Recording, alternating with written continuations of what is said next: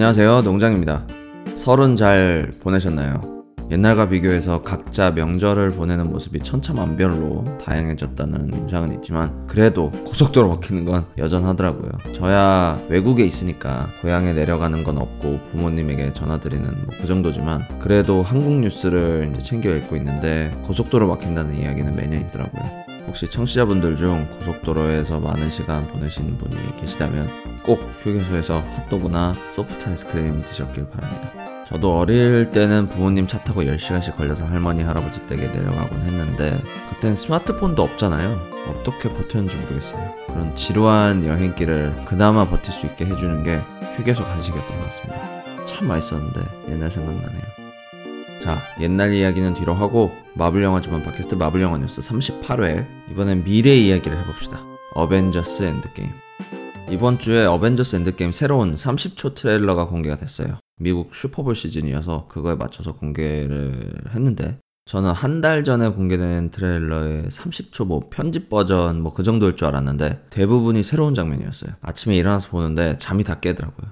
공개된 장면 하나하나 체크를 해보겠습니다. 어, 트레일러 첫 1초 안에 죽은 캐릭터들이 빠르게 지나가는데 어, 와스프, 닉 퓨리, 스파이더맨, 닥터 스트레인지, 스칼렛 위치, 가디언즈 오브 갤럭시, 블랙팬서, 버키, 비전 이렇게 지나가는데 재밌는 건 와스프부터 버키까지는 다 흙으로 된 캐릭터들인데 비전은 흙이 된 게 아니라 타노스 손에 직접 죽은 캐릭터란 말이에요. 설마 비전도 다시 살아 돌아온다는 뜻일까요? 좀 궁금합니다.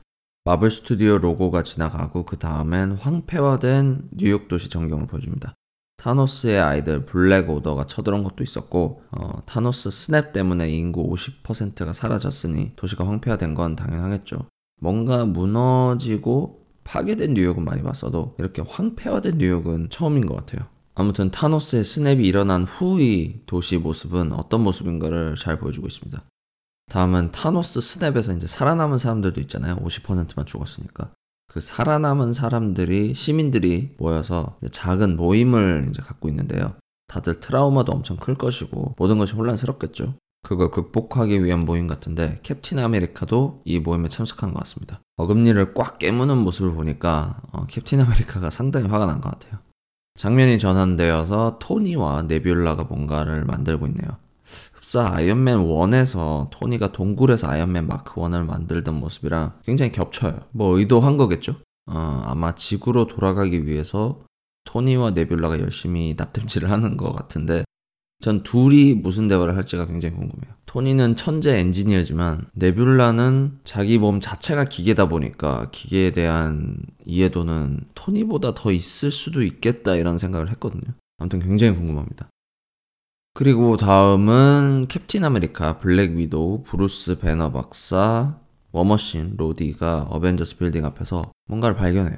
제 생각에는 토니와 네뷸라가 타고 온 우주선이 아닐까 싶어요. 어, 여기서 토니와 캡틴 아메리카가 만나는 걸까요? 뭐 그렇고 그 다음은 가디언즈 오브 갤럭시의 로켓이 바닷가에 있는 어떤 집에 들어갑니다. 여기가 어딘지 잘 모르겠어요. 와칸다인 것 같기도 하고 근데 와칸다에 바닷가가 바닷가가 나온 적이 있었나? 아 와칸다 그 왕 즉위식 결투할 때 폭포 근처일지도 모르겠네요. 아무튼 어딘지는 잘 모르겠고요. 또다시 장면이 전환되어서 블랙 위도우가 어벤져스 빌딩 안에서 사격 연습을 하고 있습니다. 타노스에 대한 분노를 표출하는 걸 수도 있고 아니면은 인구의 50%가 죽었다는 그 트라우마를 극복하기 위해서 우울증에 빠지지 않기 위해서 일부러 다른 거에 더 집중한다는 뭐 그런 모습일 수도 있겠네요. 다음은 앤트맨과 워머신이 나란히 서 있고 각자 헬멧을 뒤집었습니다.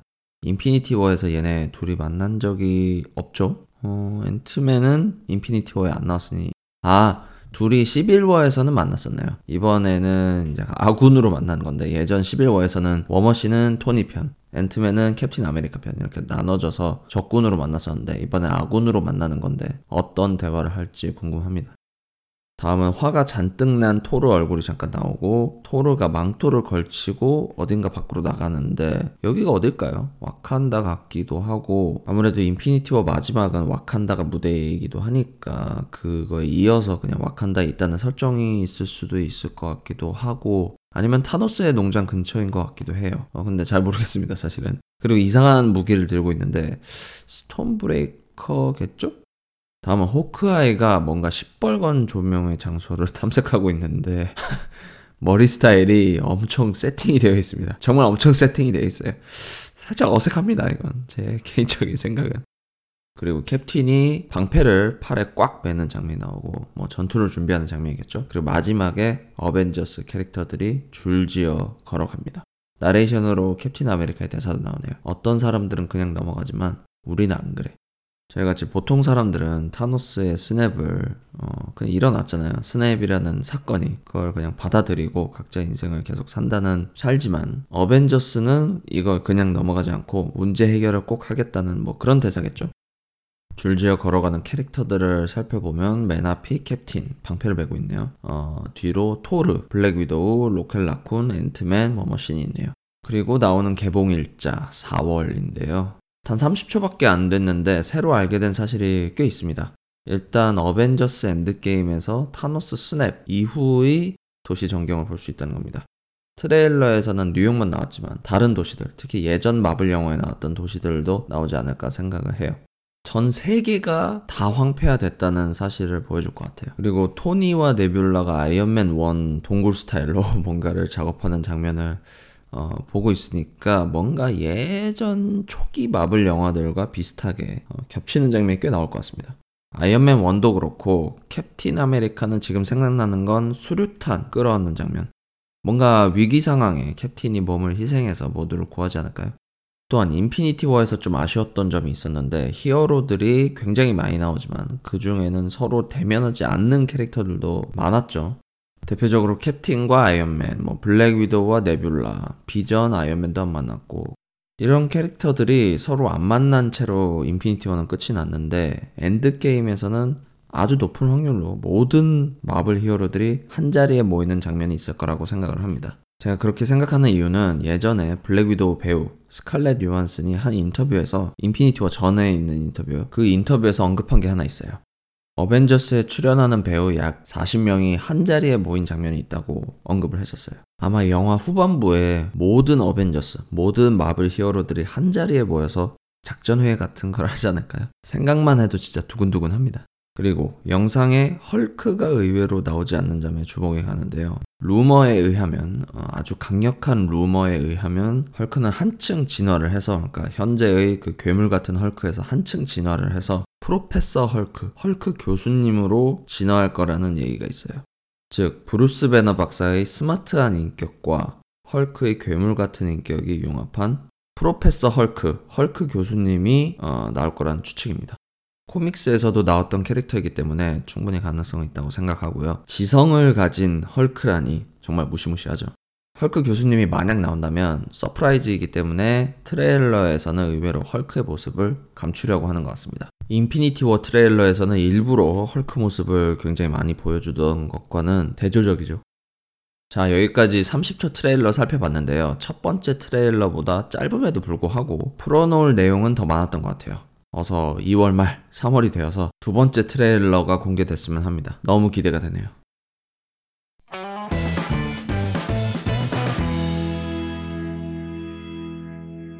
자, 어벤져스 트레일러 말고도 한 가지 뉴스가 더 있습니다. 어, 예전에 저도 그랬고 다른 사람들도 많이 우려한 폭스사가 어, 그 엑스맨 영화를 만드는 폭스사가 디즈니 주식회사에 인수가 됐는데 그럼 데드풀이나 로건 같이 19세 미만 관람 불가 영화는 더 이상 만들지 않는 게 아니냐 왜냐면 디즈니는 굉장히 가족 친화적인 브랜드니까 그 브랜드 이미지를 지키기 위해서 이런 청소년 관람 불가 영화는 더 이상 만들지 않는 게 아니냐 이런 우려가 있었는데요. 다행히도, 정말 다행히도 디즈니는 19세 미만 관람 불가 영화도 계속 만들 거라고 언급을 했습니다.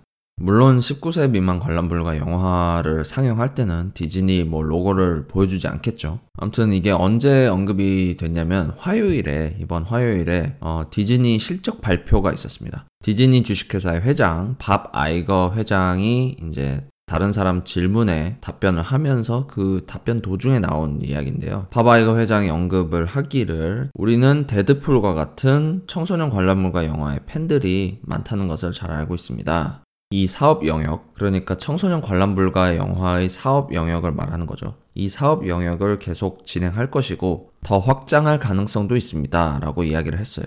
이 말인 즉슨 영화를 만들 때 청소년 관람 불가 등급에 맞추는 게 더 어울린다고 생각을 하면은 그럴 수도 있다는 뜻입니다. 정말 다행이에요. 정말 한시름 놨습니다. 루머지만 블랙 위도우 영화도 청소년 관람 불가로 나올 수 있다고 하는데 기대가 아주 커요. 만약 블랙 위도우 영화가 뭐 다른 마블 영화 비슷하게 12세, 15세 이렇게 나오, 나오면은 자칫 평범한 액션 영화가 돼버릴 수가 있거든요.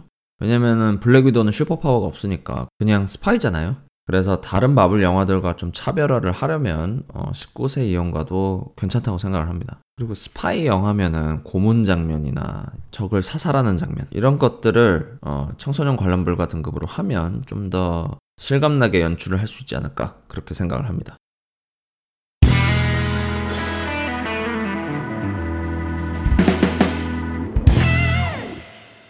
청취자 의견 읽어보는 시간입니다.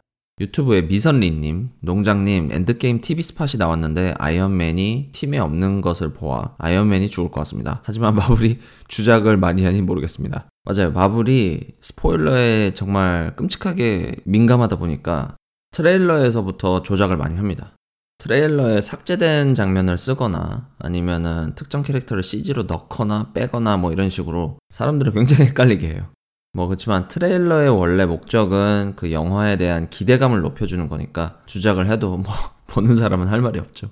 제 추측은 미선리님과는 살짝 다르게 전 캡틴이 죽을 것 같고 토니와 페퍼의 결혼식으로 영화가 끝이 나지 않을까 그렇게 생각을 합니다. 아무튼 점점 기대가 되네요. 개봉이 2개월 앞으로 2개월 반 정도 앞으로 다가왔으니까 정말 정말 기대가 됩니다. 다음은 팟빵의 바닐라 무스님. Wow, 동창님. 쉴드 콜슨 결국 죽나요? 스포당했어요. 시즌 3까지 보다가 고비를 넘기지 못했는데 4부터는 또 원래 세계관으로 돌아가나 보군요. 다시 봐야겠네요. 네, 바닐라무스님 스포 죄송하다는 말씀드리고 사실 시즌 6 트레일러를 유튜브에서 보시면은 트레일러에서 콜슨은 죽었다 이렇게 대문짝만하게 이미 나오긴 나옵니다. 그래도 본의 아니게 스포해드려서 정말 죄송하다는 말씀드리고 시즌4는 재밌어요. 시즌4 초반은 고스트라이더 얘기니까 고스트라이더 이야기도 재밌고 액션도 굉장히 멋있기 때문에 시즌4는 네 재밌어요. 보시는 걸 추천을 드리고 다음은 최자 A님 아 이번 방송 이제야 듣는데 듣기 전에 에이전트 오브 쉴드 시즌6가 언제쯤 나오려나 댓글 달려고 했는데 이번 화에 딱 알려주시네요. 역시 농장님 제가 해외에 있어서 그런지 감이 좀 떨어졌나 봐요. 여윽시라고 쓰신 걸 보고 여윽시가 뭐지? 잠깐 이랬습니다. 아무튼 어벤져스 엔드게임 이후의 이야기니까 에이전트 오브 쉴드 시즌 6는 어떤 이야기일지 전혀 감이 안 잡히고요. 대신 에이전트 오브 쉴드 시리즈의 어, 마지막 시즌이 아닐까 그렇게 생각은 합니다. 국내 최초 마블 영화 전문 팟캐스트 마블 영화 뉴스는 팟빵, 아이튠즈 또는 유튜브에서 마블 영화 뉴스라고 검색을 하셔서 들어오시면 되고요. 청취자 의견 또는 질문은 댓글 달아주시면 다음 방송에서 읽고 답변을 해드립니다. 그럼 다음 주말에 39회로 다시 찾아오겠습니다. 감사합니다.